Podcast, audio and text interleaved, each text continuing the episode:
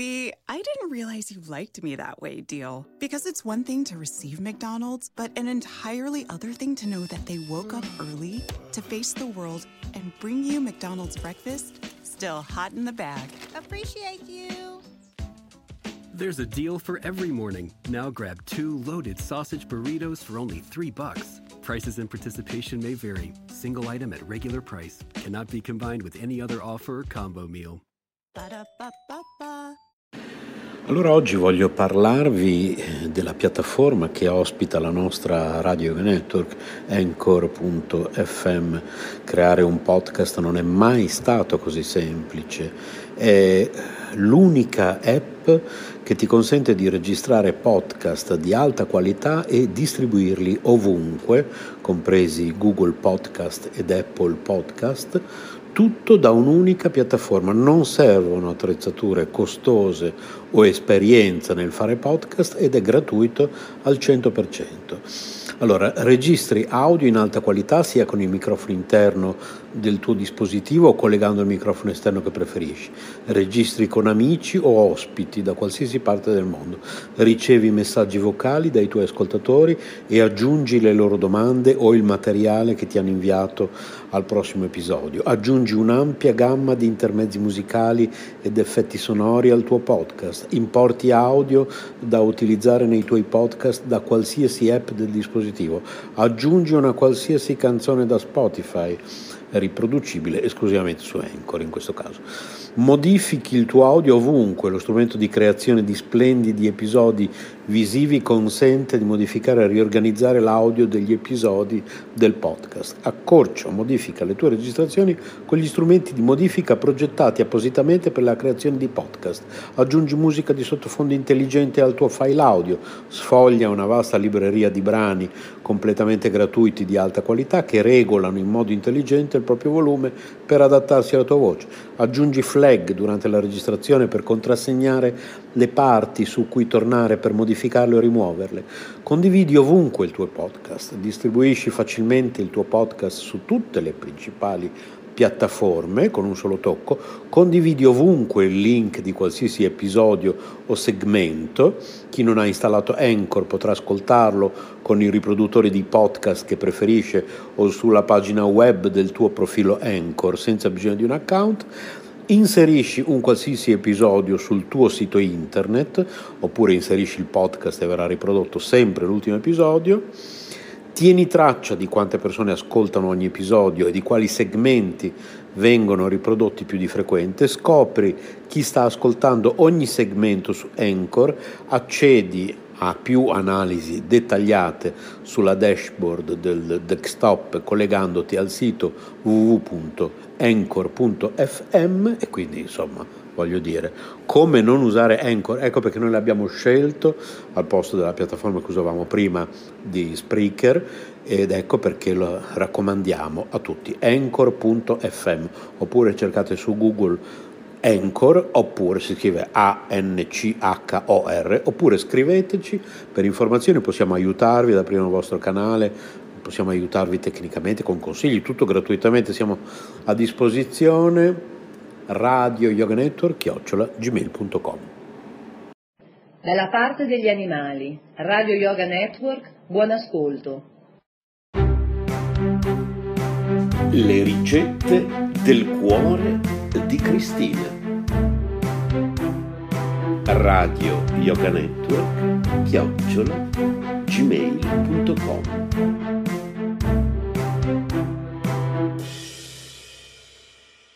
Insalata di crauti. 250 g di crauti, 3 carote, una manciata di germogli di frumento, olio extravergine d'oliva, gomasio, acidulato di riso.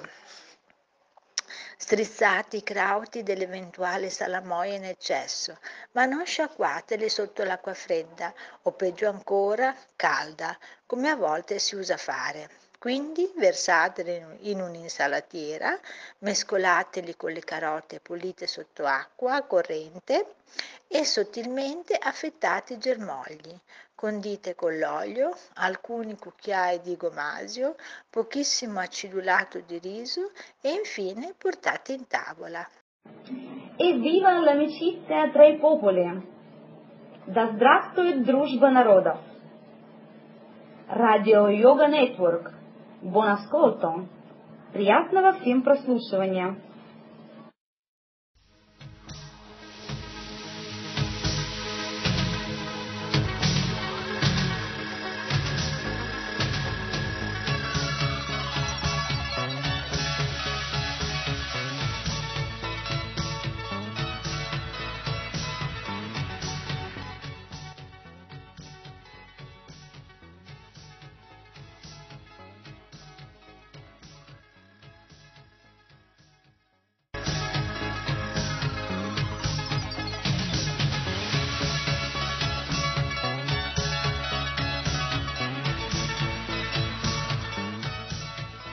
RKC presenta il nettare della devozione. Stiamo leggendo il primo capitolo intitolato Caratteristiche del servizio di devozione puro.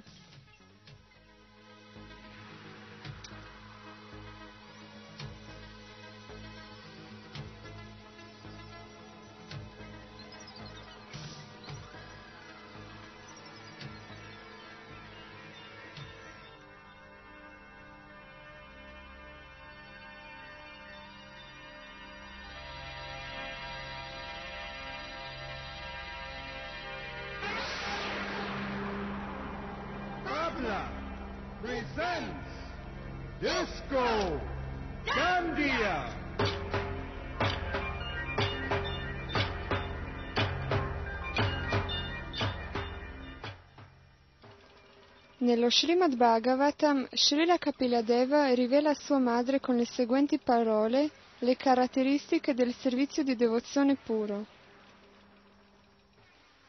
Cara madre, sappi che i miei puri devoti, liberi da ogni desiderio di guadagno o di conoscenza speculativa, sono così assorti nel pensiero di servirmi che non sono interessati a chiedermi nient'altro se non di poter continuare il loro servizio di devozione.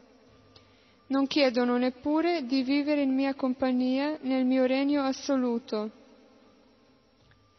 Ci sono 5 tipi di liberazione: diventare uno col Signore, vivere sullo stesso pianeta del Signore, avere lo stesso aspetto fisico del Signore, godere delle stesse opulenze del Signore, vivere in compagnia del Signore. Oltre a rifiutare i piaceri dei sensi, il devoto non accetta per sé nessuna di queste forme di liberazione. È completamente soddisfatto di servire con amore il Signore. Questa è la caratteristica della devozione pura.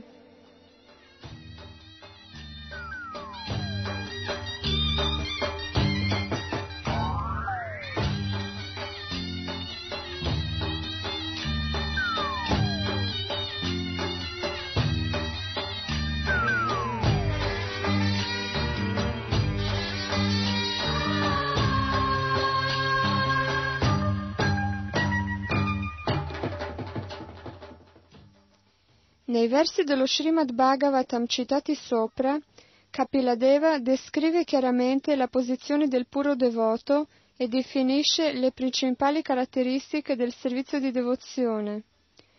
Avvalendosi di differenti scritture, Srila Rupa Goswami definisce altre 6 caratteristiche del servizio di devozione puro. Il servizio di devozione puro può immediatamente alleviare ogni angoscia materiale, genera ogni buona fortuna, procura la felicità trascendentale, è raramente raggiungibile, coloro che lo praticano si disinteressano perfino della liberazione, è l'unico modo di attrarre Krishna.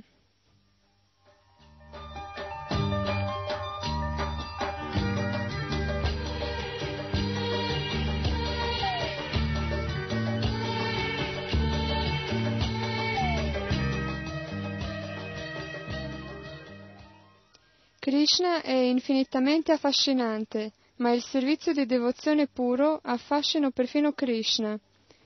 Ciò significa che la potenza spirituale del servizio di devozione puro supera quella di Krishna stesso, perché il servizio di devozione è la sua potenza interna.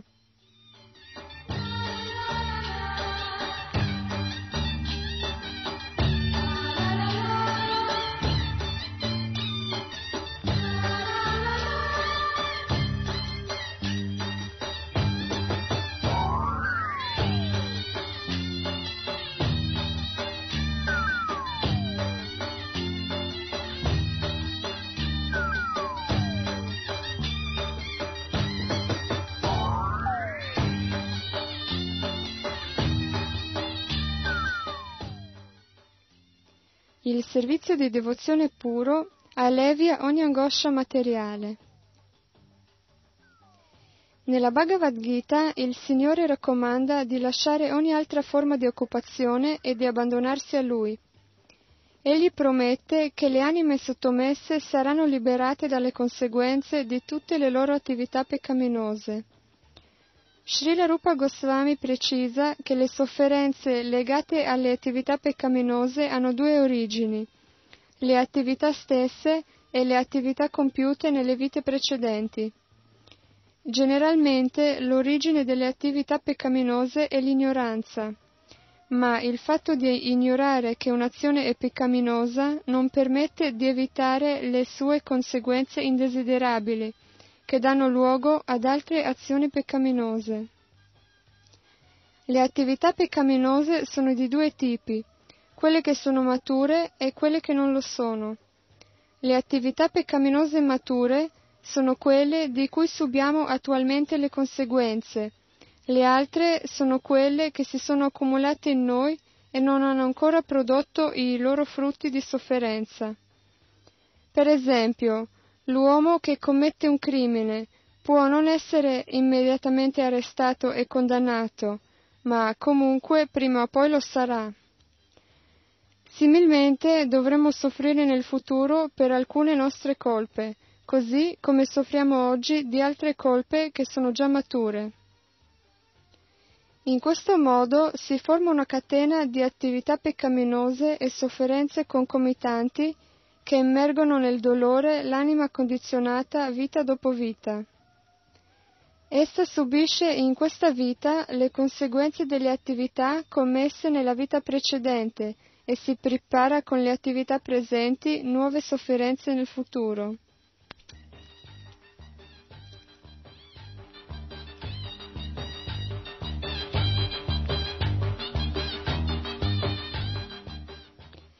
Le attività peccaminose mature possono avere come frutto una malattia cronica, implicazioni con la giustizia, una bassa nascita, un'educazione insufficiente o un brutto aspetto fisico.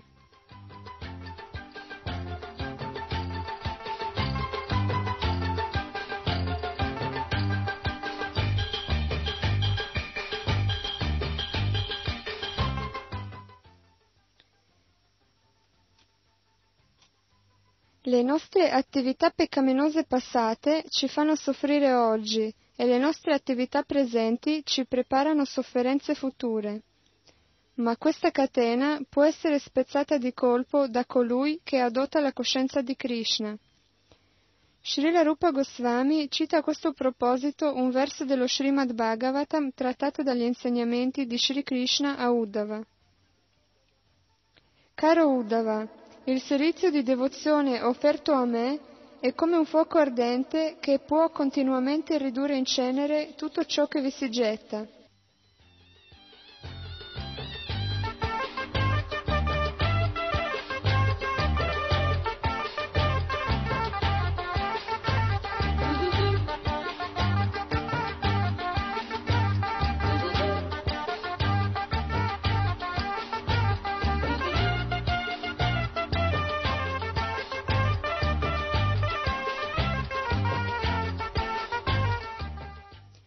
Ciò significa che il servizio di devozione offerto a Sri Krishna è in grado di annientare ogni impurità.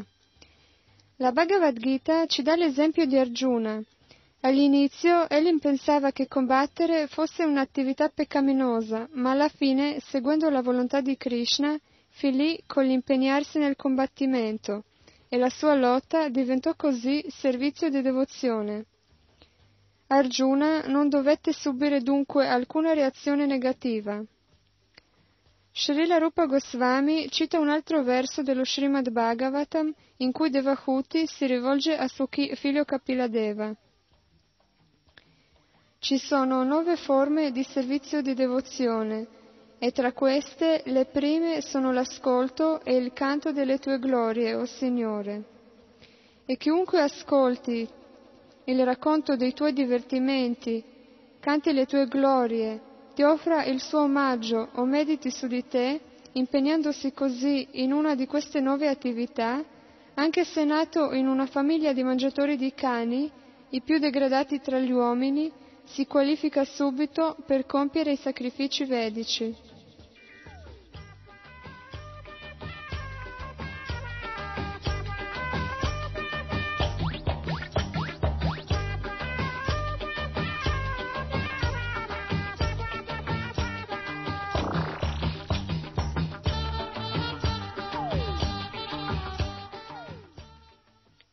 Com'è possibile dunque che colui che in piena coscienza di Krishna si impegna in modo autentico nel servizio di devozione puro non diventi purificato? Senza dubbio sarà liberato da ogni contaminazione dovuta alle sue attività materiali passate. Il servizio di devozione ha dunque il potere di annullare tutte le conseguenze delle nostre attività peccaminose. Tuttavia, il devoto sta sempre attento a non commettere peccati. Questo è ciò che distingue un devoto. Per questo motivo, lo Srimad Bhagavatam afferma che anche una persona nata in una famiglia di mangiatori di cani può, compiendo il servizio di devozione, qualificarsi per prendere parte alle cerimonie rituali raccomandate nei Veda. È implicito in questa affermazione che, come regola generale, nessun uomo nato in una famiglia così degradata è adatto a compiere i sacrifici o yagya. Sono chiamati brahmana i sacerdoti incaricati di eseguire i riti vedici, e se non si è brahmana non si possono portare a buon fine queste cerimonie.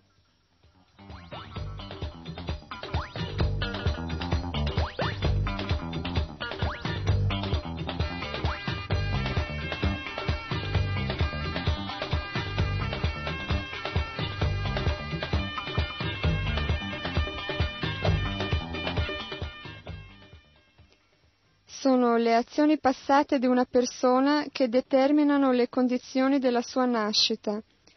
Se un uomo nasce tra i mangiatori di cani, si deve concludere che le sue attività passate furono tutte colpevoli.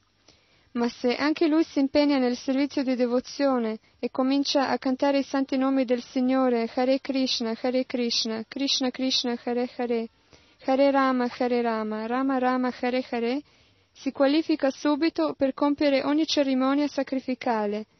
Ciò significa che ha neutralizzato col canto dei santi nomi tutte le conseguenze delle sue azioni peccaminose.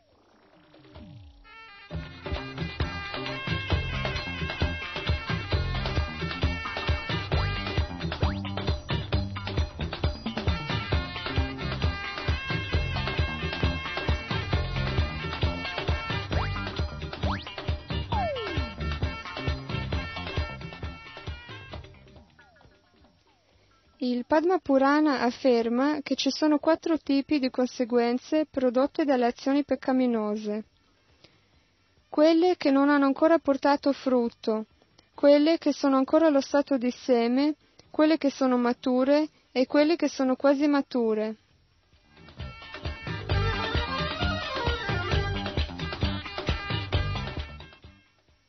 Questo scritto afferma inoltre che colui che si abbandona a Vishnu o Krishna, il Signore Supremo, e si impegna nel servizio di devozione in piena coscienza di Krishna, può annientare di colpo questi 4 tipi di conseguenze.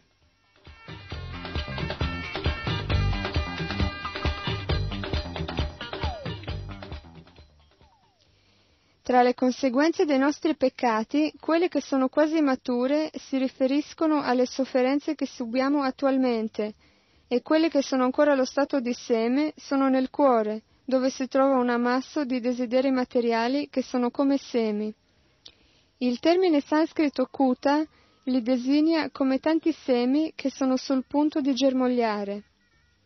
Nel caso delle azioni peccaminose che non hanno ancora portato frutto, lo sviluppo non è ancora cominciato. Questo verso del Padma Purana ci fa capire quanto sia sottile la contaminazione materiale.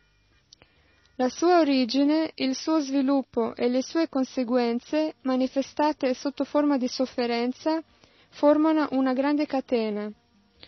Spesso è difficile determinare la causa esatta di una malattia, precisarne l'origine e prevederne lo sviluppo, ma la malattia non nasce all'improvviso.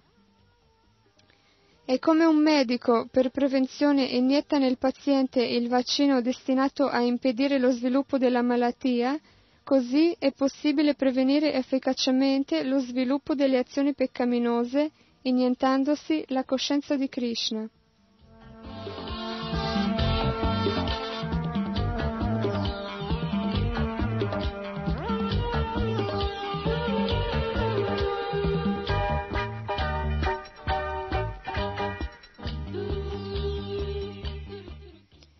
Shukadeva Goswami racconta a questo proposito nello Srimad Bhagavatam l'episodio di Ajamila. Ajamila era un giovane brahmana ben educato e coscienzioso, ma in seguito cadde nelle mani di una prostituta che gli fece perdere tutta la sua purezza.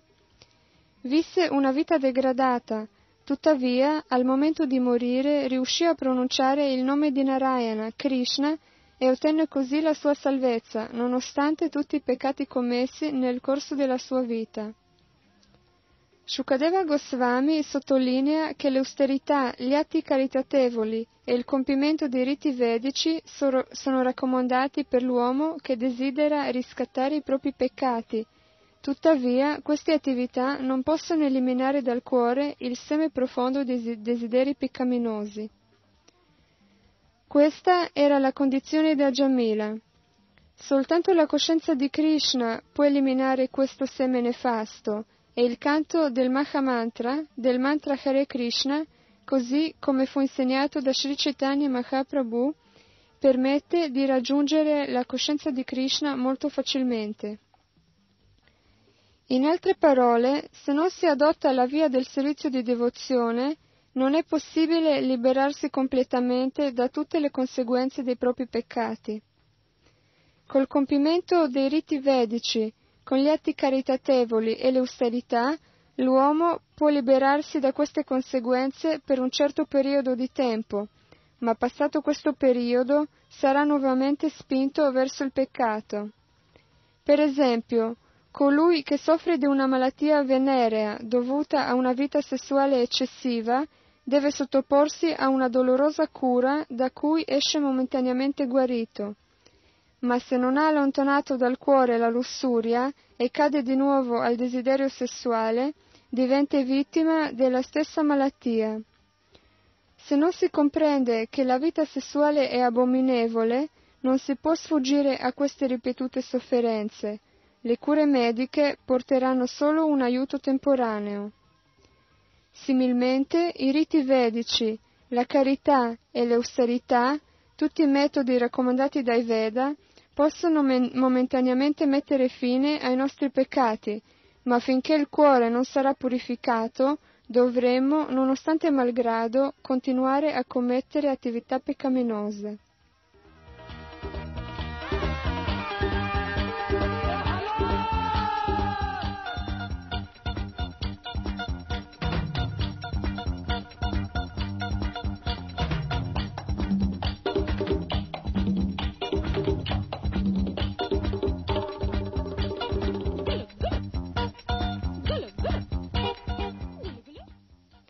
Lo Srimad Bhagavatam dà un altro esempio, quello dell'elefante che entra nelle acque di un lago, si bagna con grande cura pulendo ogni parte del corpo, ma appena fuori dell'acqua si copre di nuovo di polvere. Similmente, colui che non adotta la coscienza di Krishna non può liberarsi completamente dai desideri peccaminosi. Né le pratiche yoga, né la speculazione filosofica, né l'azione interessata possono distruggere il seme dei desideri peccaminosi.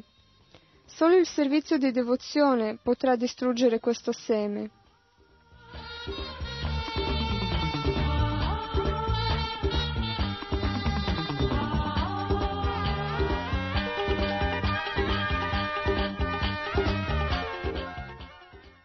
Un dialogo tra Sanat Kumara e il re Prithu nello Srimad Bhagavatam mette in evidenza questa verità.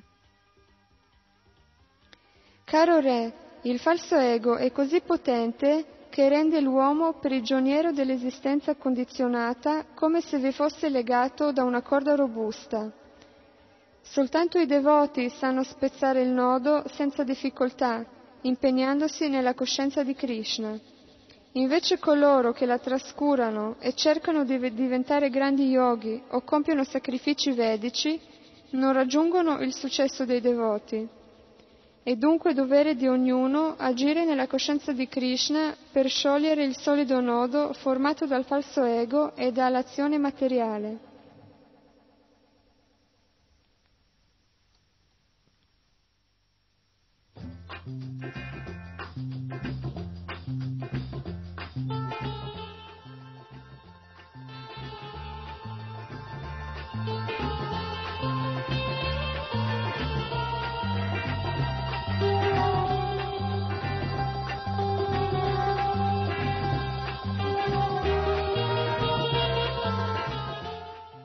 Il nodo del falso ego è dovuto all'ignoranza. Finché l'uomo ignora la sua vera identità, agisce certamente nella direzione sbagliata e si intrappola così nelle reti della contaminazione materiale. Ma il Padma Purana afferma che questa ignoranza può essere dissipata dalla coscienza di Krishna. Il servizio di devozione puro, compiuto nella coscienza di Krishna, rappresenta la più grande fonte di luce, e la sua luce brilla dello splendore ardente di una foresta in fiamme, che riduce in cenere tutti i serpenti nefasti che sono i desideri materiali.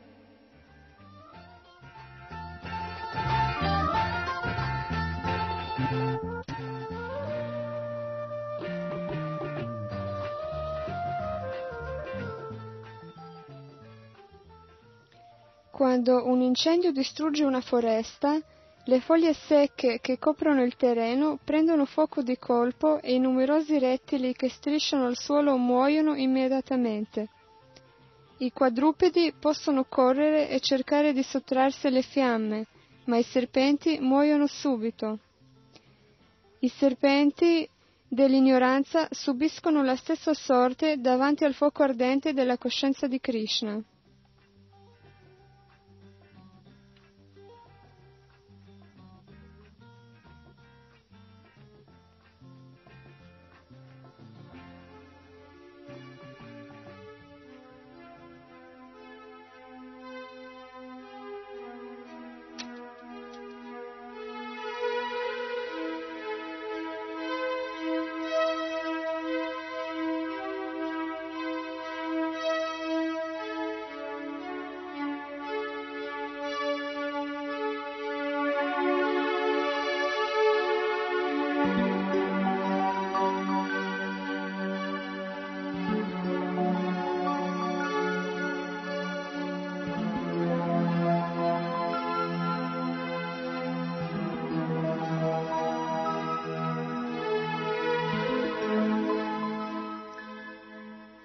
La coscienza di Krishna genera ogni buona fortuna. Srila Rupa Goswami ha dato della buona fortuna la seguente definizione: l'azione è veramente propizia quando serve il bene di tutti gli esseri. Oggi alcuni gruppi di persone cercano con opere di beneficenza di migliorare le condizioni di una comunità, di una società o di uno Stato. Esiste anche l'Organizzazione delle Nazioni Unite che si propone di venire in aiuto del mondo intero. Ma gli sforzi intrapresi anche sulla scala nazionale restano per lo più insufficienti perciò un progetto così vasto è quasi irrealizzabile. Il movimento per la coscienza di Krishna, invece, è così meraviglioso che può portare il più grande beneficio all'umanità intera. Questo movimento può attrarre tutti gli esseri e tutti possono apprezzare i benefici. Per questo motivo Rupa Goswami e numerosi altri eruditi sono d'accordo nell'affermare che una vasta diffusione su tutta la terra del movimento per la coscienza di Krishna e del servizio di devozione costituisce la più alta opera di beneficenza.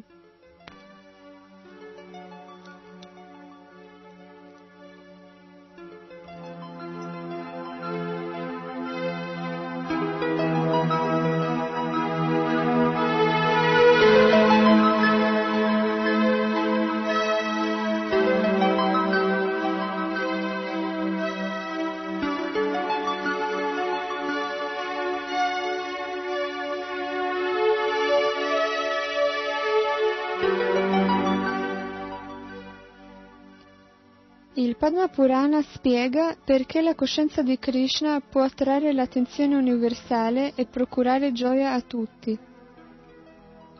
Colui che si impegna nel servizio di devozione in piena coscienza di Krishna deve essere considerato il più grande benefattore. Con la sua opera porta la gioia a tutti gli esseri, non solo agli uomini, ma anche agli animali e alle piante, perché anche essi rimangono attratti dalla coscienza di Krishna.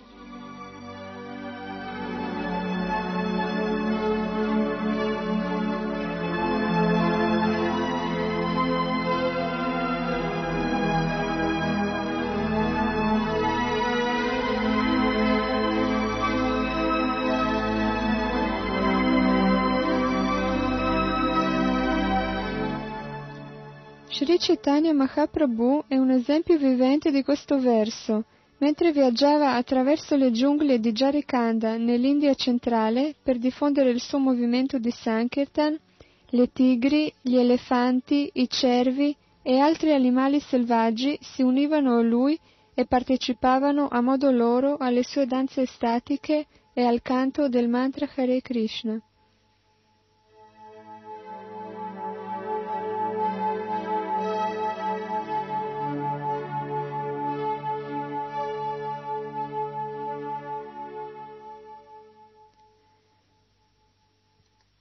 Occorre aggiungere inoltre che colui che si impegna nella coscienza di Krishna e agisce nell'ambito del servizio di devozione sviluppa tutte le qualità che si trovano generalmente negli esseri celesti.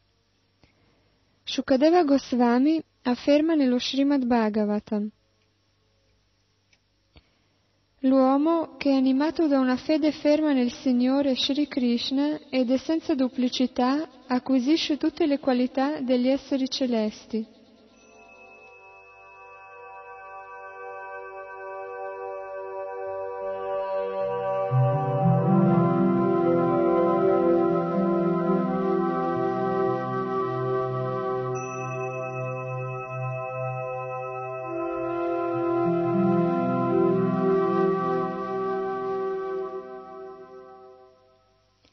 Grazie alla sua elevata coscienza di Krishna, perfino gli esseri celesti desiderano vivere in sua compagnia, il che ci permette di capire che le qualità degli esseri celesti si sono manifestate nel corpo del puro devoto.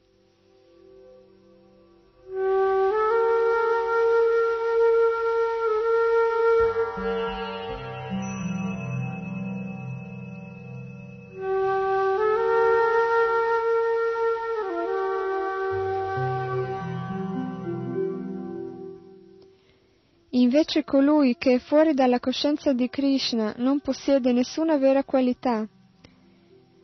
Anche le persone che sono dotate delle più alte conoscenze accademiche si mostrano nel loro comportamento inferiori agli animali. Infatti, anche se avesse la più vasta erudizione, colui che non riesce a superare le sfere dell'attività mentale è costretto ad agire sul piano materiale, restando inevitabilmente contaminato. Oggi molti ricevono un insegnamento superiore nelle università materialiste eppure non sono capaci di aderire al movimento per la coscienza di Krishna e di sviluppare in sé le qualità degli esseri celesti.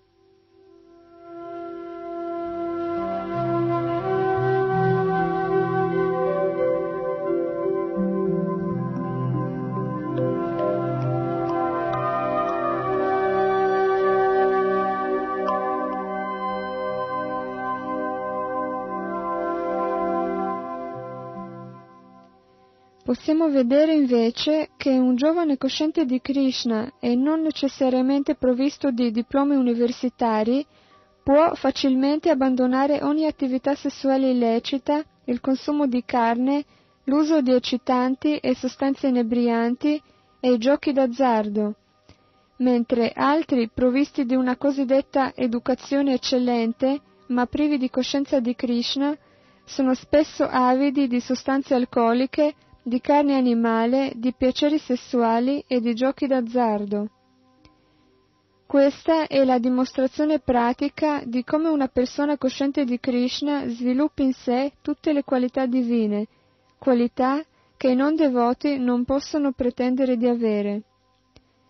La nostra esperienza personale ci dimostra che colui che adotta la coscienza di Krishna perde anche nella giovinezza ogni attrazione per il cinema, i locali notturni, gli sporiarelli, i ristoranti, i bar e così via. Tale persona si distacca completamente da tutte queste sciocchezze e sta attenta a non perdere tempo prezioso nel fumo, negli alcolici, nei divertimenti futili o in altre stravaganze.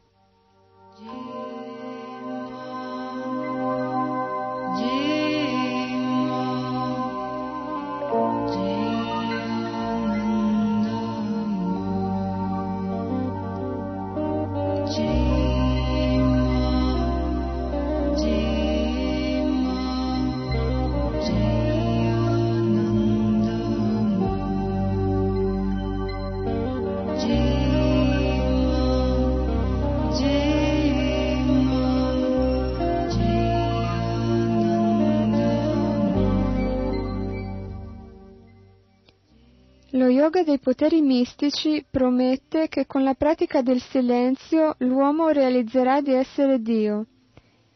Tale promessa potrà sembrare allettante ai materialisti, ma per quanto tempo essi potranno rimanere silenziosi?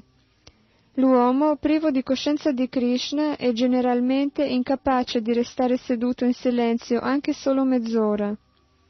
Egli può certamente darsi alla meditazione, ma appena finita la seduta di yoga ricade nelle sue abituali sciocchezze, l'attività sessuale illecita, il consumo di carne, il gioco e così via. Invece la persona cosciente di Krishna si eleva in modo graduale e sicuro e senza cercare il sostegno artificiale della meditazione silenziosa. Per il semplice fatto di agire nella coscienza di Krishna abbandona ogni assurdità e sviluppa un carattere perfetto. Diventando pure devoti di Krishna, si sviluppa il carattere più elevato. In conclusione, nessuno può avere buone qualità se non è cosciente di Krishna.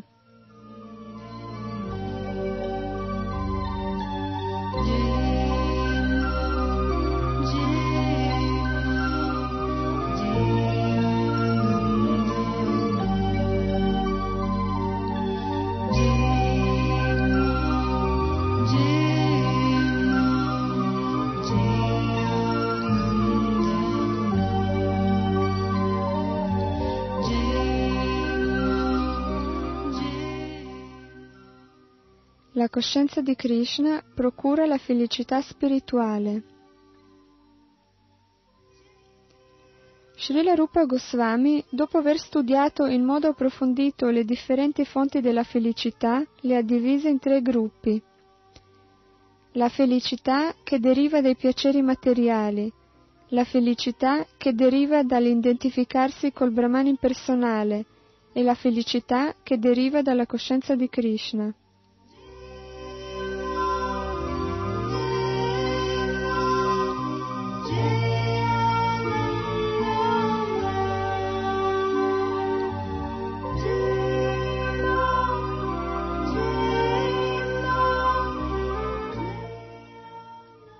Nel Tantra Shastra, Shiva si rivolge così alla sua sposa Sati.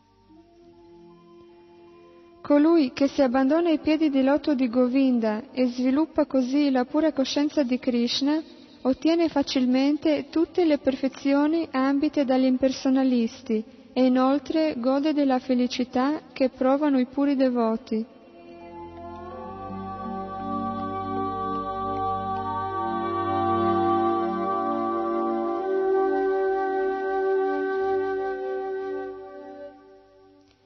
La felicità che deriva dal servizio di devozione puro supera tutte le altre perché è eterna. Invece la felicità che deriva dalle diverse perfezioni materiali o anche dall'identificazione col Brahman è inferiore perché è temporanea.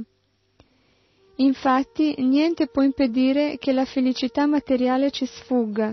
Similmente, l'impersonalista ha oggi ogni probabilità di perdere, prima o poi, la felicità spirituale che gli procura l'identificazione col Brahman.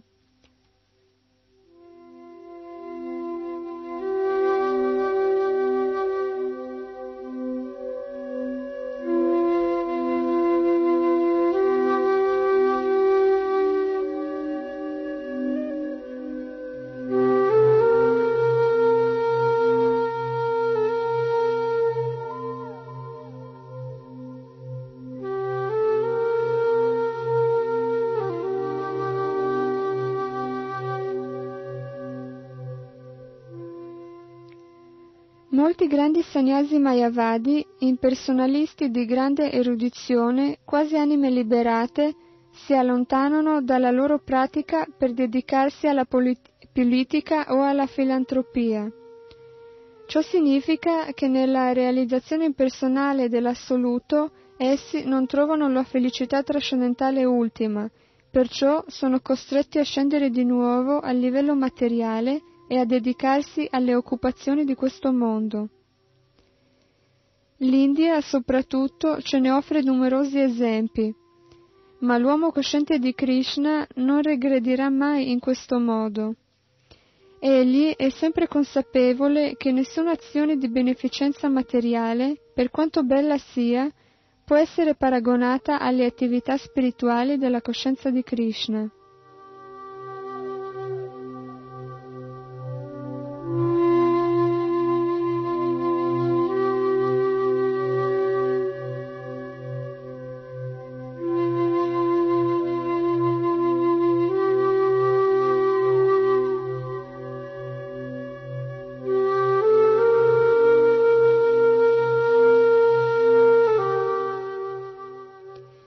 Yogi, quando arriva alla conclusione dei suoi sforzi, acquisisce gli 8 poteri mistici.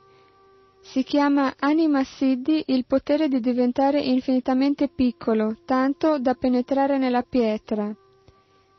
Anche i progressi della scienza moderna permettono all'uomo di compiere questa impresa quando scava a gallerie sotterranee, trafora montagne e così via.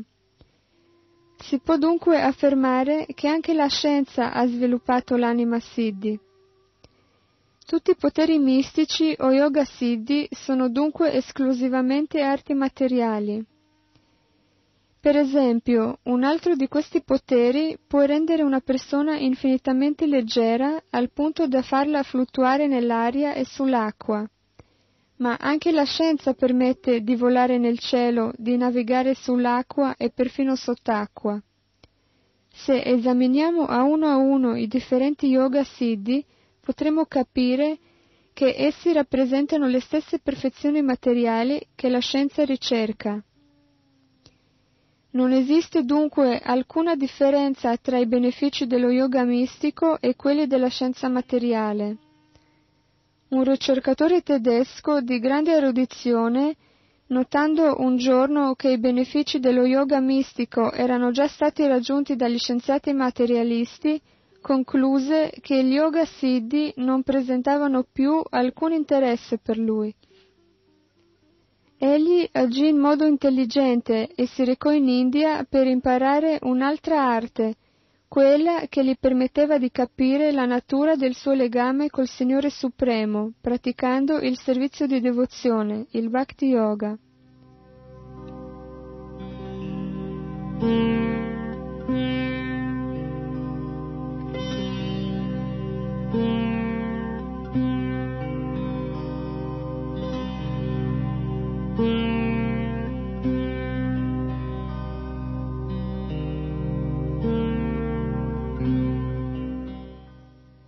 Esistono naturalmente alcuni poteri mistici che gli scienziati non hanno ancora sviluppato, per esempio il Laghima Siddhi, che permette agli yogi di penetrare nel globo solare usando i raggi del sole come veicolo.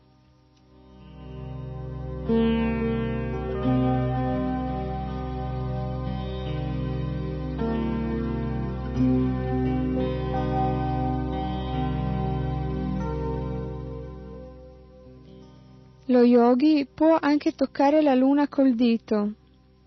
Gli astronauti vanno forse sulla luna con i mezzi spaziali, ma al prezzo di enormi difficoltà, mentre per lo yogi si tratta semplicemente di stendere la mano.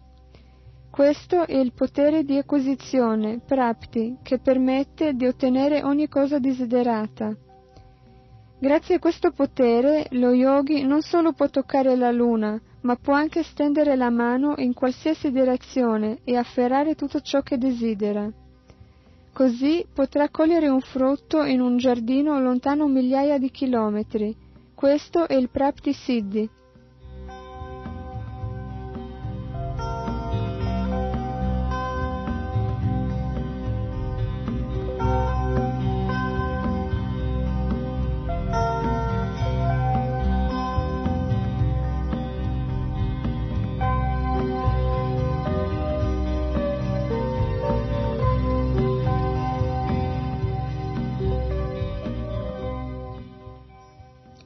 La scienza ha messo a punto numerose armi nucleari capaci di annientare una parte del pianeta, ma l'Ishita Siddhi permette di creare o distruggere un pianeta intero semplicemente con la forza di volontà.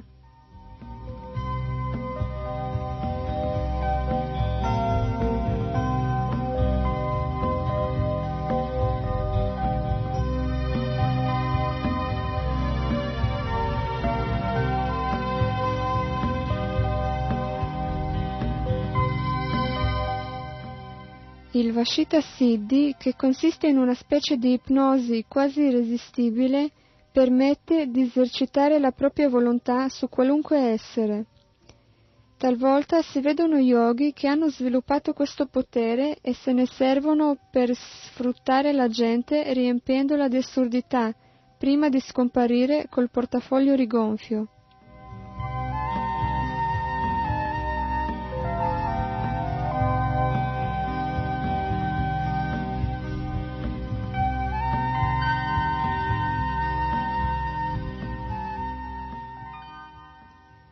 Un altro potere mistico, il Prakamya Siddhi, consiste in una specie di magia, Prakamya, che permette di compiere qualsiasi meraviglia. Colui che lo possiede può, per esempio, far entrare dell'acqua nell'occhio e quindi farla uscire dall'occhio, semplicemente con un gioco di volontà.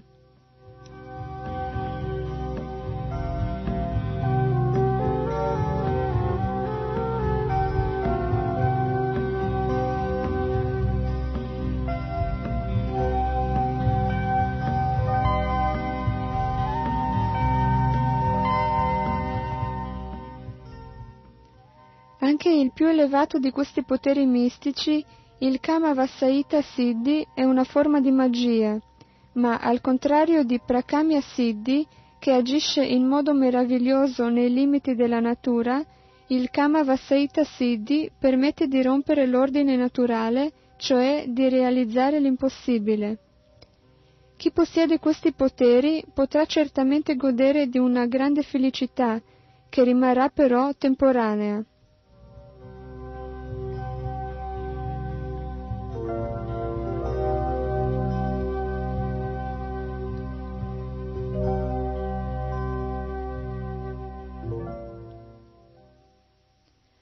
Abbagliati del chiarore che il progresso materiale fa luccicare ai loro occhi, alcuni credono a torto che il movimento per la coscienza di Krishna sia destinato alle persone meno intelligenti.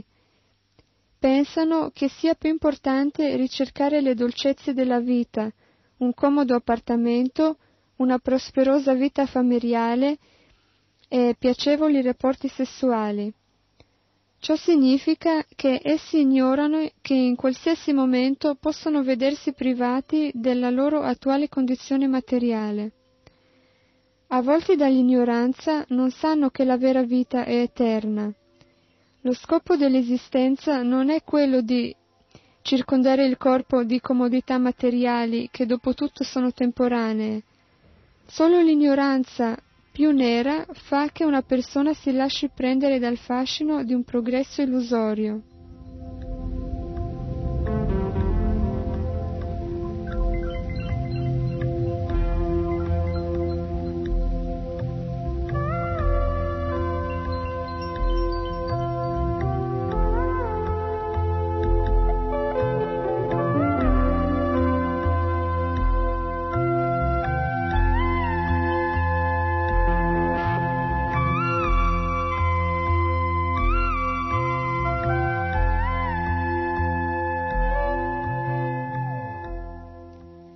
Per questo motivo, Srila Bhaktivinoda Thakur sosteneva che lo sviluppo della conoscenza materiale non fa che rendere l'uomo sempre più stupido, perché col suo luccichio gli fa dimenticare la sua vera natura. Ed è questa una vera e propria maledizione, poiché la forma umana è il preciso scopo di far riprendere coscienza all'essere della sua vera identità, affinché possa liberarsi dal suo condizionamento materiale. Ma più la conoscenza materiale si sviluppa, più stringe l'anima condizionata nelle reti dell'esistenza materiale, fino a toglierle ogni possibilità di liberazione.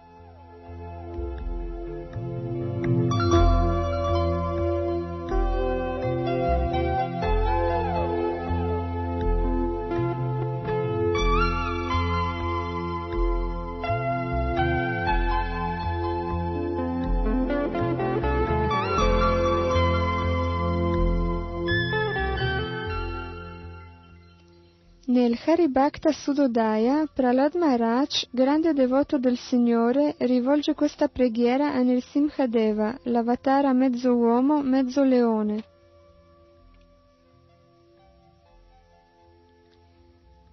Senza fine, o Signore, prego i tuoi piedi di loto per acquisire maggiore fermezza nel compimento del servizio di devozione. Ti prego di rafforzare la mia coscienza di Krishna, perché la felicità che ne deriva è così grande che dà accesso a tutti i benefici che si ottengono dal compimento di attività pie, dall'accumulo di ricchezze, dal piacere dei sensi e anche dalla liberazione dell'esistenza condizionata.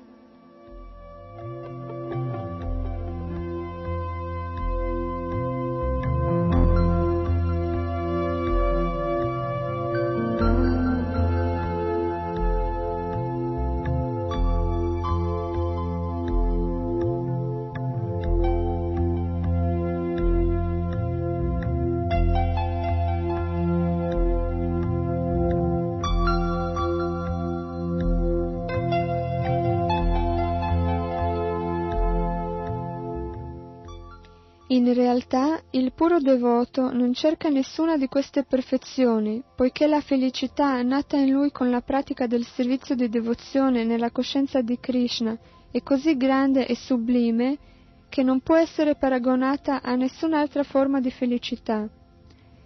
Si dice che neppure un oceano di felicità che provenga da altre attività può essere paragonato a una goccia della felicità che si prova nella coscienza di Krishna. Colui che ha sviluppato anche solo una piccola parte del servizio di devozione puro non ha difficoltà a rifiutare tutte le altre forme di felicità che si basano sul compimento di attività pie, sull'accumulo di ricchezze, sul piacere dei sensi e sulla liberazione.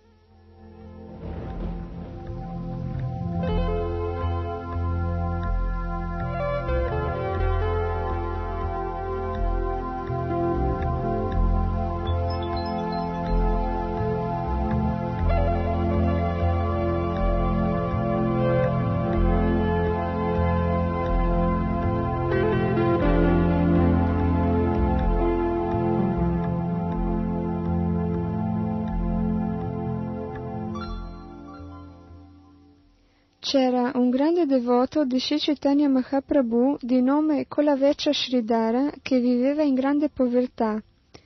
Fabbricava e vendeva piccole scodelle fatte di foglie di banano e il suo guadagno era ben misero. Tuttavia ne usava la metà per il culto del Gange e con l'altra metà si manteneva alla meno peggio. Un giorno Sri Chaitanya si manifestò davanti a Kolavecha Sridhara, il suo intimo devoto, e gli offrì tutte le ricchezze che avrebbe potuto desiderare. Sridhara rispose al Signore che non desiderava alcun bene materiale. Era soddisfatto della sua condizione e desiderava solo aumentare sempre più la sua fede e la sua devozione per i piedi di loto di Sri Chaitanya. Questa è la posizione del puro devoto. Se gli viene accordato di impegnarsi ininterrottamente giorno dopo giorno nel servizio di devozione, è pienamente soddisfatto e non desidera nient'altro, neppure la felicità che procura la liberazione, cioè la felicità di fare uno con l'assoluto.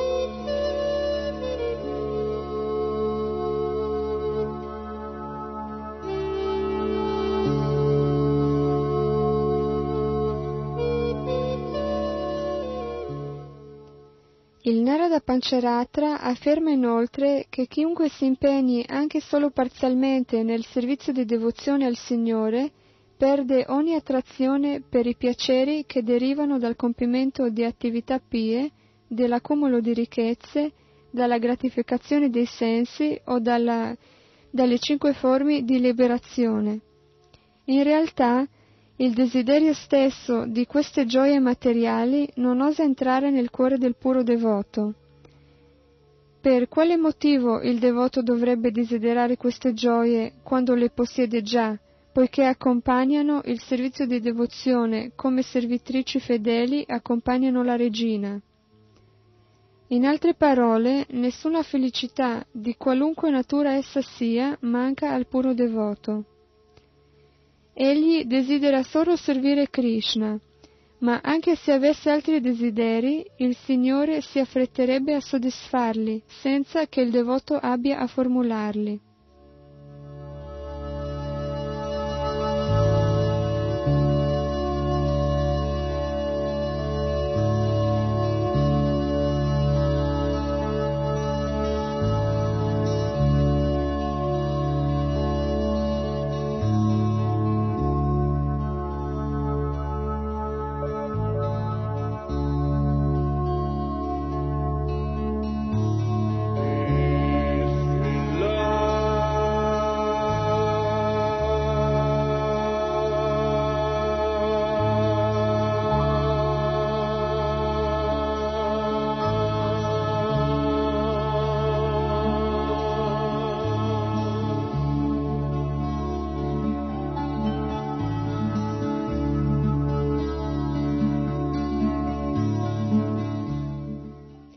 Il servizio di devozione puro si raggiunge raramente. I primi passi nella vita spirituale sono accompagnati da austerità, da diversi sacrifici e da altre pratiche che mirano a favorire la realizzazione spirituale. Tuttavia, non è sufficiente compiere queste attività, pur liberandosi da ogni desiderio materiale, per accedere al servizio di devozione. Inutile sarà anche cercare di giungervi da soli, senza alcun aiuto, Infatti Krishna non accorda facilmente la possibilità di servirlo. Appagherà facilmente colui che desidera benefici materiali o la liberazione, ma non accorda altrettanto facilmente la possibilità di servirlo con devozione. In realtà il servizio di devozione si ottiene solo attraverso la misericordia di un puro devoto del Signore. Il Chaitanya Charitamrita insegna a questo proposito. Per la misericordia del Maestro spirituale, puro devoto del Signore, e per la misericordia di Krishna stesso, si raggiunge il servizio di devozione. Non c'è altro modo.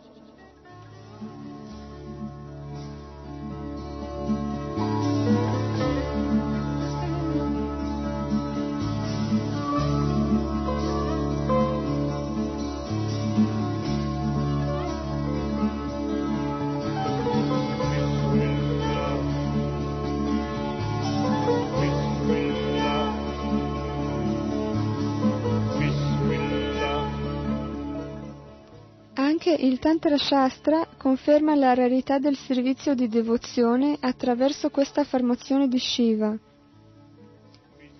Karasati, un grande filosofo che analizza i diversi rami del sapere, potrà liberarsi dalle reti della materia. Col compimento di riti e sacrifici raccomandati dai Veda, un'altra persona potrà elevarsi al piano della virtù e godere al massimo dei piaceri materiali. Ma nessuno di loro, anche se rinascesse e continuasse questi sforzi per migliaia di vite, otterrebbe la possibilità di servire il Signore con devozione.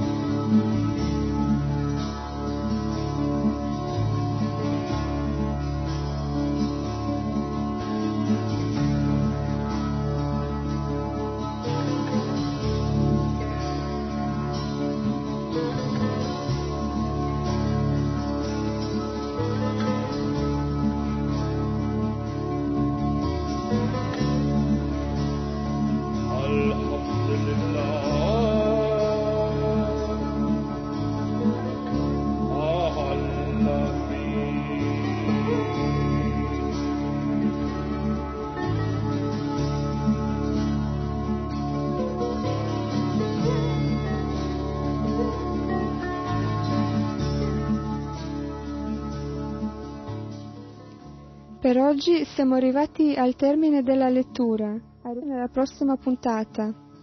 Hare Krishna.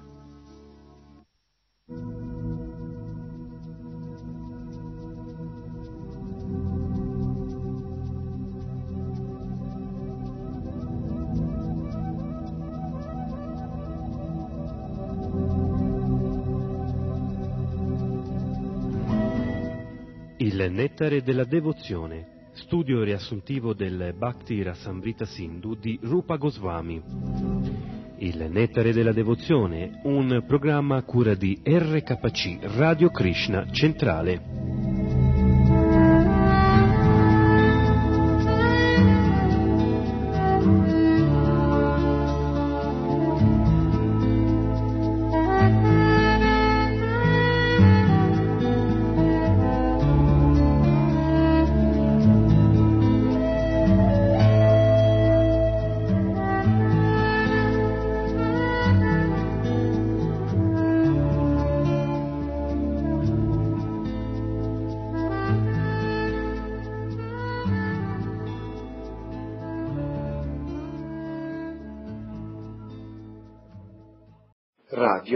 Yoga Network @gmail.com. Ma sono io il rito e il sacrificio, l'offerta agli antenati, l'erba medicinale e il canto trascendentale. L'erba medicinale, l'erba medicinale, l'erba medicinale, l'erba medicinale.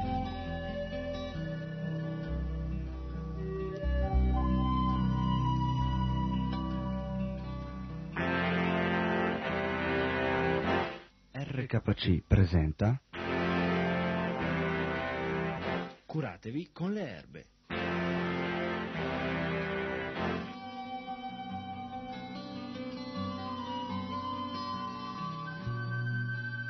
Trenta minuti di informazioni su come curarsi con delle semplici erbe miracolose. Curatevi con le erbe. Un programma di Cristina Bonfanti, erborista consulente di fitoterapia e naturopatia presso il Centro Studi e Terapie Alternative di Milano.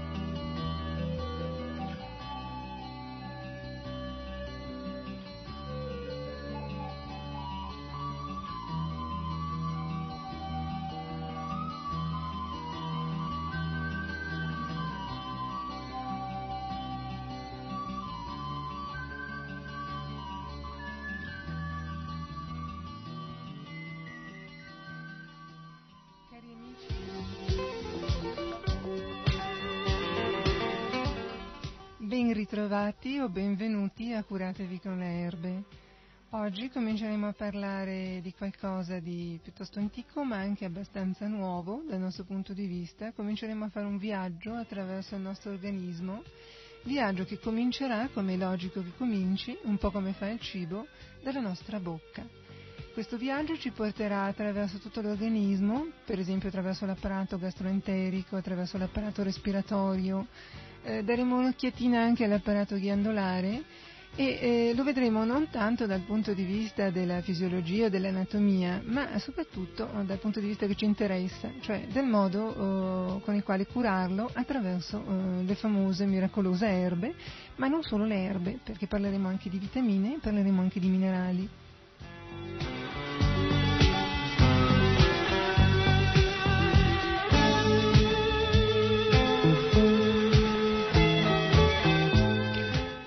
Cominciamo a vedere un attimo, cominciamo a parlare della bocca, dicevo, e cominciamo a vedere da che cosa è costituita. Allora, intanto la bocca fa parte del tratto o percorso, ecco, per chi vuole avere un'idea più chiara, gastroenterico. Molto spesso ci sfugge l'idea che noi digeriamo dalla bocca, cominciamo la nostra digestione dalla bocca e questa digestione continua fino ad arrivare all'ano, cioè che il tratto gastroenterico parte dalla bocca e arriva fino all'ano e che questa parte del nostro organismo non è altro che, dirò una parola un po' difficile ma poi ve la spiego, un'introflessione dell'ambiente esterno, cioè il tratto gastroenterico è la parte che ci mette più a contatto con il mondo esterno ed è quella parte che in pratica può darci più indicazioni su quei collegamenti con la natura, con quelle risonanze di cui si diceva con la natura, che ci sono utilissime per capire come dobbiamo utilizzare poi i rimedi naturali.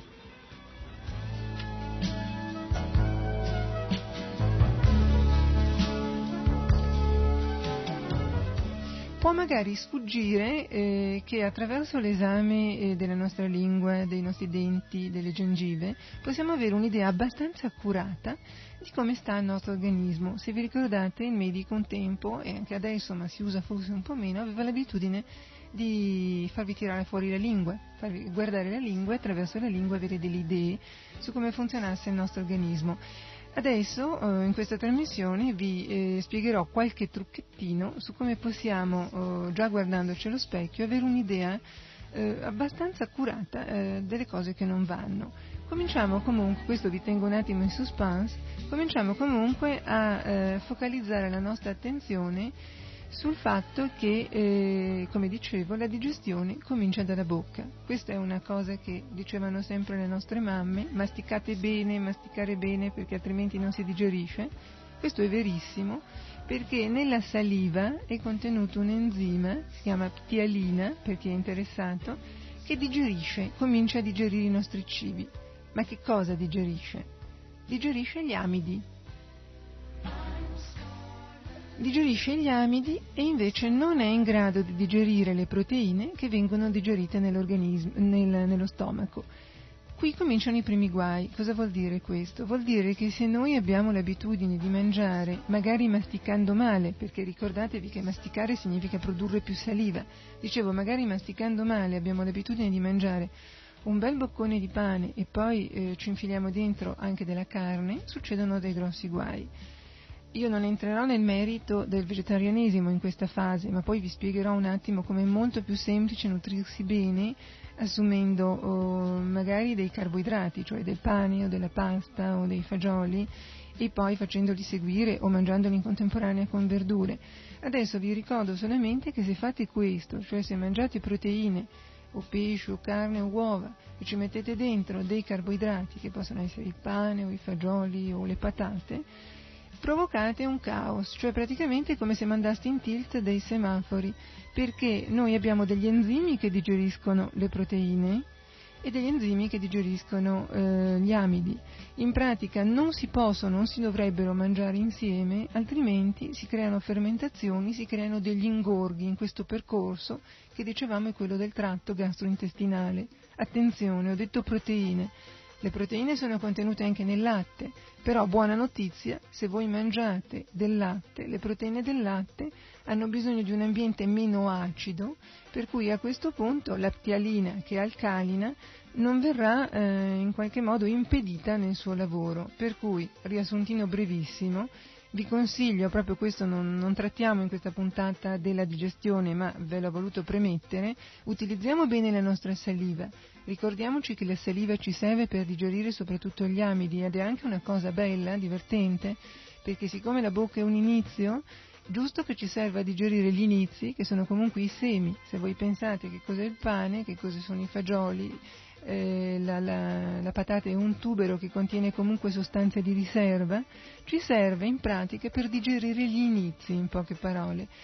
Ci possiamo aggiungere della verdura, cotta o cruda, che è neutra, in qualche modo non interferisce con la digestione di cibi acidi o di cibi alcalini, per cui non creiamo ingorghi, e ci possiamo aggiungere del latte, che non disturba più di tanto il processo digestivo. Per cui, primo consiglio, evitate di assumere, per parecchie ragioni che vedremo poi nel seguito delle prossime trasmissioni, di mangiare la carne, il pesce, eccetera, e cercate di mangiare in modo corretto, non mangiando nello stesso pasto troppi tipi di cibi, perché altrimenti li digerirete molto meno bene e come ultimo risultato avrete cattiva digestione, alitosi e fermentazioni intestinali.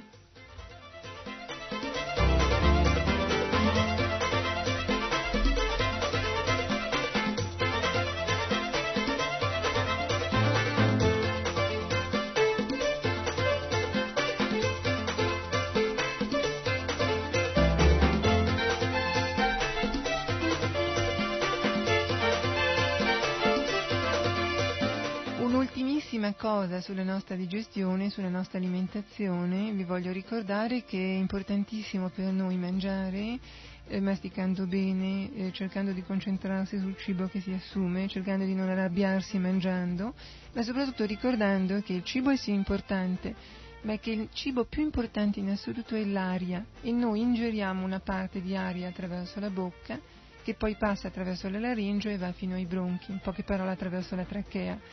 Cosa vuol dire questo? Vuol dire che se noi, per esempio, siamo ansiosi o ci arrabbiamo o discutiamo mangiando, finiamo anche per ingerire troppa aria e questo di nuovo disturba la digestione.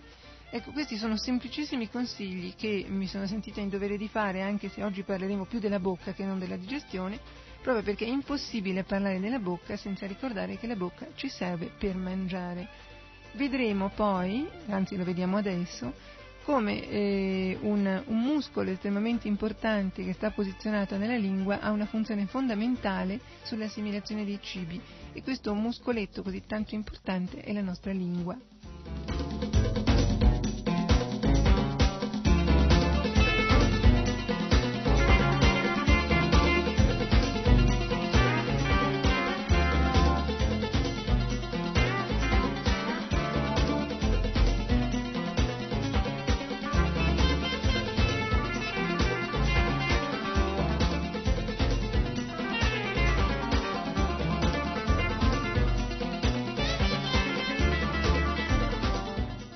La lingua è un interessantissimo specchio, e quando dico specchio intendo proprio specchio, dell'intero nostro organismo.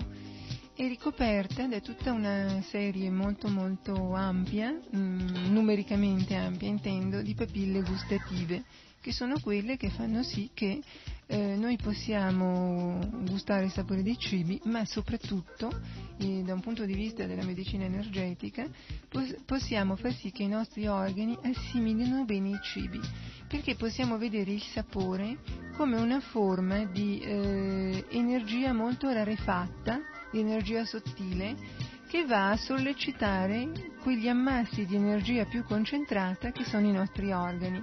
Vedremo poi nelle susseguenti trasmissioni come ad ogni sapore più o meno corrisponde un organo. Per il momento vi voglio ricordare che anche dal punto di vista della medicina ayurveda, e chi ascolta questa radio sicuramente magari questa parola l'avrà già sentita nominare, Veda e scienza, naturalmente conoscenza, scienza e studio, e Ayurveda e vita, per cui scienza della vita. Secondo questa teoria il nostro corpo è percorso da una serie di canali vuoti, sottilissimi, che si chiamano nadi. Nadi vuol dire canale vuoto, ma vuol dire anche vibrazione, risonanza, cioè imparate che il nostro corpo è proprio un ammasso di vibrazioni e di risonanze. E uno dei canali più importanti finisce alla lingua. Questo canale, questa nadi, si chiama Sarasvati. E Sarasvati, come magari qualcuno di voi saprà, significa anche sapienza. Per cui attraverso la lingua e attraverso una buona alimentazione noi otteniamo non solo l'eloquio, cioè la capacità di parlare in modo appropriato, ma anche il modo giusto per imparare, la memoria, eccetera. Oltretutto, sempre secondo la teoria Ayurveda, alla lingua fa capo il benessere di tutti gli organi addominali, per cui non trascuriamo la nostra lingua. Vediamola un pochino più da vicino.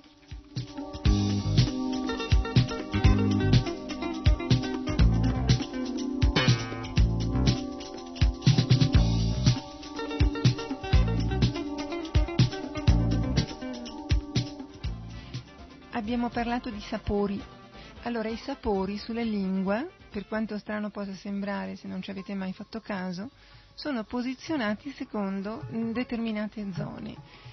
Il dolce, le papille che possono gustative naturalmente, le papille gustative che possono capire, sentire, comunicarci che stiamo mangiando qualcosa di dolce, sono posizionate sulla punta della lingua. Le papille gustative che risentono del sapore amaro sono posizionate in fondo alla lingua.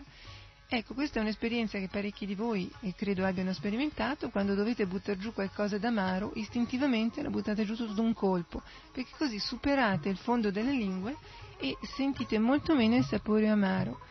Il sapore salato e acido si sente con i bordi esterni della lingua. La cosa interessante, questa potrebbe essere una notiziola, così una curiosità, ma la cosa interessante veramente è che sulla lingua praticamente c'è una specie di mappa che è la rappresentazione del benessere dei nostri organi. Ora, siccome i nostri organi sono collegati, abbiamo visto i sapori, cioè i sapori, attenzione, non i cibi, non il cibo nella sua corporeità, ma proprio la vibrazione di sapore può influenzare lo stato di benessere di questo grosso ammasso di energia più compatta che è l'organo. Capite quanto sia importante questo collegamento tra energia e sapore e posizionamento della mappa organica sulla nostra lingua. Per chi ha la curiosità di saperlo, la punta della lingua corrisponde al nostro cuore, per cui se voi per caso avete sempre una lingua, la punta della lingua molto arrossata, attenzione, perché non vuol dire chiaramente disturbi cardiaci, vuol dire semplicemente che dovete stare un attimo allerta. La parte mediana della lingua invece corrisponde alla distribuzione dei cibi, a come funziona il vostro organismo, come li distribuite, li digerite, eccetera. In pratica riunisce pancreas, milza, fegato e stomaco. La parte retroboccale, dicevo quella che sente l'amaro, rappresenta la nostra energia vitale, cioè il fatto che ci sentiamo più o meno stanchi, e l'energia del rene. Allora, se per esempio notate che ci sono delle crepature, delle solcature particolari, delle variazioni in queste zone, dovete curare con particolare attenzione quegli organi che vi ho nominato. Chiaramente questo vuole essere un discorso a metà fra la curiosità e la piccola notiziola che vi può essere utile in casa, non prendetela come un modo di non andare dal medico, però può essere estremamente utile dare un'occhiatina alla vostra lingua e prescindere un attimo dal colore che sa e cominciare a guardarla con occhi diversi, insomma, in quanto rappresenta proprio l'intero nostro organismo.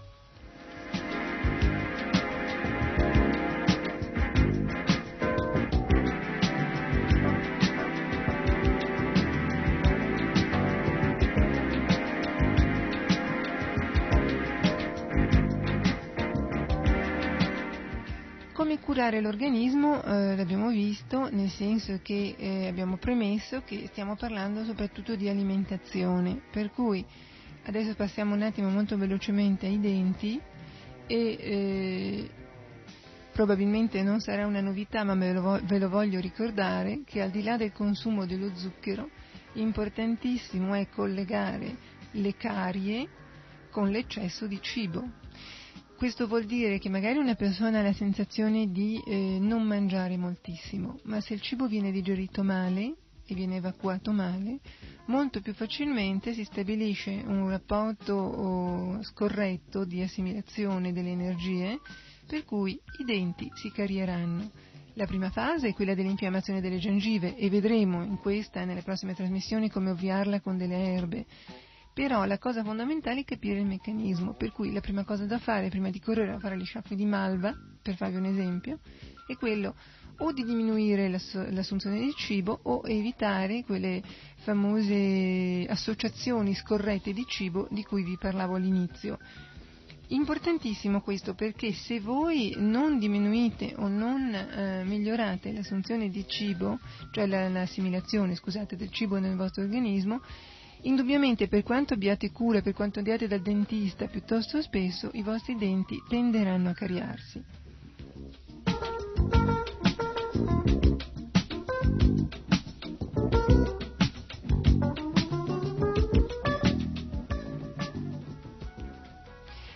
Allora, abbiamo detto che i denti si cariano però non soltanto perché voi mangiate male o assimilate male.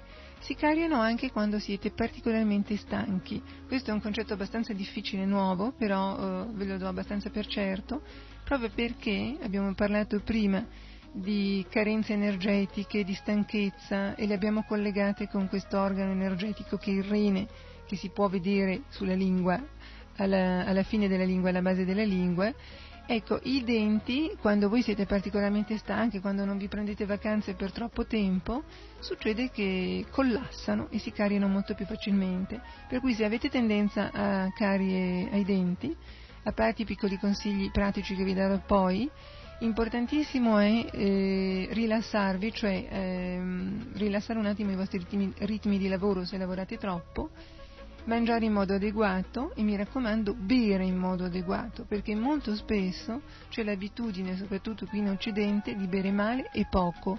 Cioè magari le persone si trattengono dal bere a tavola perché pensano che faccia male, cioè questa teoria del non bere troppo a tavola, perché se una persona mastica abbastanza non dovrebbe aver bisogno di bere.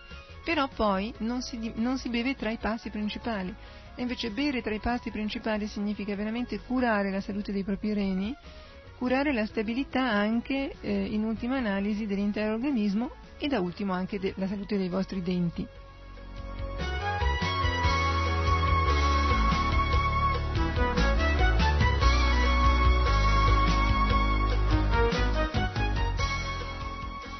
Piccolissima parentesi, lo zucchero. Sullo zucchero è stato detto moltissimo in bene e in male. Parliamone male noi. Allora, lo zucchero chiaramente provoca maggiori fermentazioni, per cui fa infiammare le gengive, ma fa anche qualcosa di peggio, altera l'equilibrio fosforo-calcio, in favore del calcio. Adesso, molto brevemente, io penso che la maggior parte di voi sappia che la calcificazione delle ossa avviene perché noi abbiamo nell'organismo corretti rapporti di calcio e di fosforo e di magnesio, aggiungo. Del magnesio se ne dimentica abbastanza spesso, bisogna ricordarlo. Cioè noi abbiamo delle ossa sane e dei denti sani se abbiamo questi rapporti corretti di calcio, fosforo e magnesio. Se mangiamo troppi dolci, noi assimiliamo troppo calcio, in poche parole. a discapito naturalmente del fosforo. Cosa succede poi? Succede che nel momento in cui si abbassa il tasso di zucchero circolante nel nostro organismo c'è un effetto per cui il fosforo prende il sopravvento invece sul calcio, con risultati molto molto negativi sui denti che si indeboliscono. Allora, cosa possiamo fare noi se siamo dei golosoni assolutamente imperturbabili e non vogliamo smettere? Prima cosa sarebbe smettere, però per alcune persone sembra essere piuttosto difficile. Uno è un piccolo trucco: cercare di mangiare i dolci soltanto durante il pasto, a tavola, perché poi è molto facile che bevendo, assumendo dei piccoli pezzi di pane, i denti vengano puliti meglio. L'altro trucco è quello di sciacquarsi subito dopo la bocca, però è chiaro che se mangiate dei dolci fuori pasto è molto più difficile sia sciacquare la bocca sia detergere i denti. In questo caso la natura ci offre un buon supporto, un piccolo aiuto. Questo aiuto è costituito dai semi di girasole.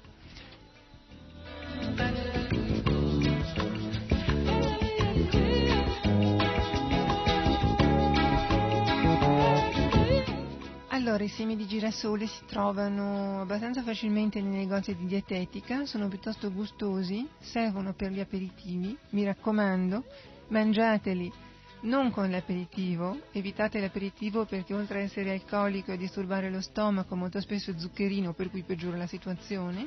Non abbrustoliteli e non salateli, mangiateli come la natura ve li ha forniti. E perché ve li consiglio proprio come baluardo contro il dentista, contro lo studio dentistico, non contro il povero dentista naturalmente, perché sono ricchissimi, di quei semi di girasole, di calcio e di magnesio, e abbiamo visto che di giusti rapporti di calcio, fosforo, magnesio abbiamo bisogno. È ricchissimo di vitamina D, e voi sapete che la vitamina D è calciofissatrice, cioè favorisce l'assorbimento del calcio, che in questo caso non viene depositato, ma viene assimilato per il corretto metabolismo sia delle ossa che dei denti.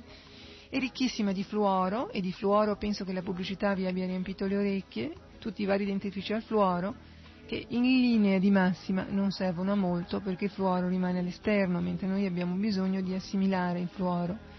Tra l'altro caffè e tè sono ricchi di fluoro, in compenso, siccome hanno degli effetti collaterali notevolmente sgradevoli, in questo caso non possiamo avvalerci del fluoro contenuto nel tè o nel caffè. Contiene della vitamina A e la vitamina A è abbastanza importante, anche se si parla sempre di calcio, di fosforo, di magnesio, per le ossa, perché in realtà le ossa sono costituite anch'esse da cellule che muoiono e si ricostituiscono. Allora, cosa succede? Se noi abbiamo poca vitamina A nel nostro organismo, le cellule che costituiscono le nuove cellule ossee non riusciranno a spazzare via le cellule vecchie, con grave danno. È un po' come quando si forma la pelle secca sul vostro corpo. La pelle nuova che c'è sotto non riesce a venire fuori perché abbiamo questo strato corneo. Se noi assumiamo corretti quantitativi di vitamina A, per esempio attraverso i semi di girasole, ma anche per esempio attraverso le carote, attraverso tutte le verdure a foglia verde o foglia gialla o di colore giallo o verde, insomma, le verdure naturalmente devono essere verdure crude, non verdure cotte in questo caso, Noi assumiamo una vitamina, che è la A, dicevo, che ci è estremamente utile per far sì che il metabolismo delle nostre ossa e dei nostri denti sia corretto. Da ultimo, vi ricordo che i semi di girasole sono ricchissimi di zinco. Voi direte: lo zinco cosa c'entra? C'entra moltissimo, perché uno dei modi di far ammalare i nostri denti è quello di indebolire le nostre gengive. Se le gengive sono infiammate e sanguinano, molto più facilmente la carie si impianterà al colletto del dente. Lo zinco è uno dei migliori cicatrizzanti che abbiamo in natura. Oltretutto ha proprio un effetto quasi, chiamiamolo, rassodante delle mucose. Voi vi chiederete dove lo troviamo. Dove lo troviamo ve lo dico fra qualche secondo.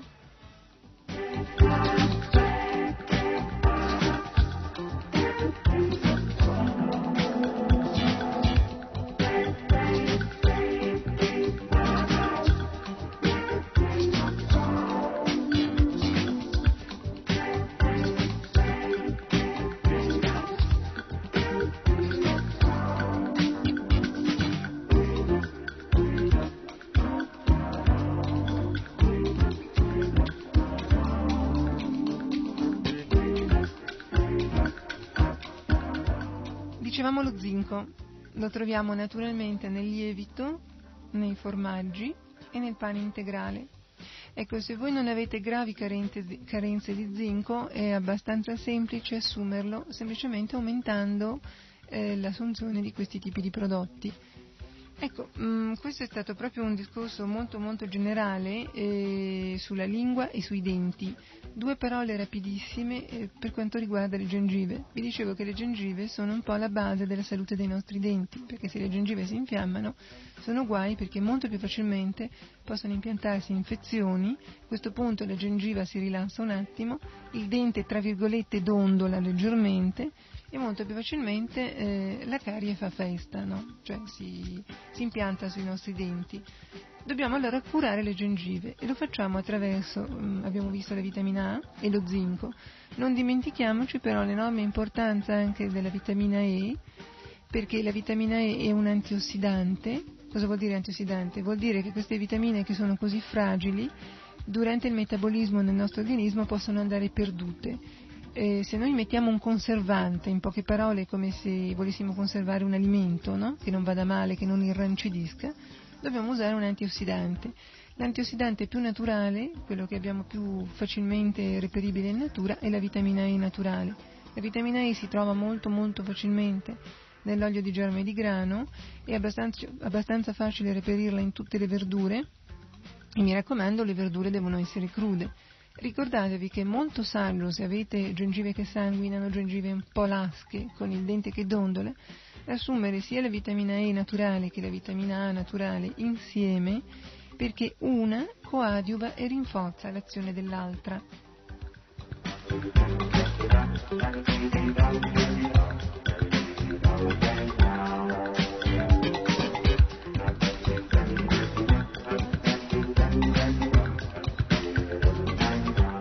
Con questo siamo arrivati praticamente alla fine di questa puntata, che ha parlato soprattutto della bocca, ma non vi ha rivelato proprio tutti i segreti. Vedremo nella prossima puntata che cosa fare finalmente con queste erbe di cui si parla sempre, ma che io nomino così poco. E vi ricordo nel frattempo, se avete dei dubbi, se qualcosa non è chiaro, se avete delle curiosità che esulano da quanto sto raccontando adesso, di scrivermi. Scrivete a RKC, in questo caso non credo che ci sia ancora una posta dell'erborista, però possiamo iniziarla in questa trasmissione e io sarò molto lieta di rispondervi, e questo mi darà anche la possibilità di avere un'idea degli argomenti che vi interessano e cambiare magari un po' la direzione delle mie trasmissioni. Con questo vi ringrazio, spero di ritrovarvi tutti all'ascolto la prossima settimana. A risentirci.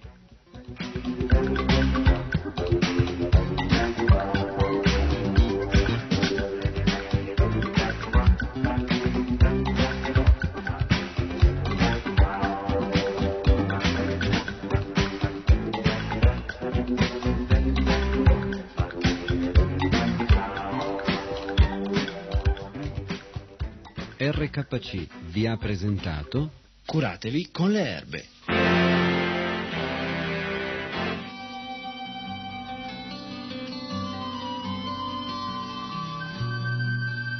«30 minuti di informazioni su come curarsi con delle semplici erbe miracolose». Curatevi con le erbe. Un programma di Cristina Bonfanti, erborista consulente di fitoterapia e naturopatia presso il Centro Studi e Terapie Alternative di Milano.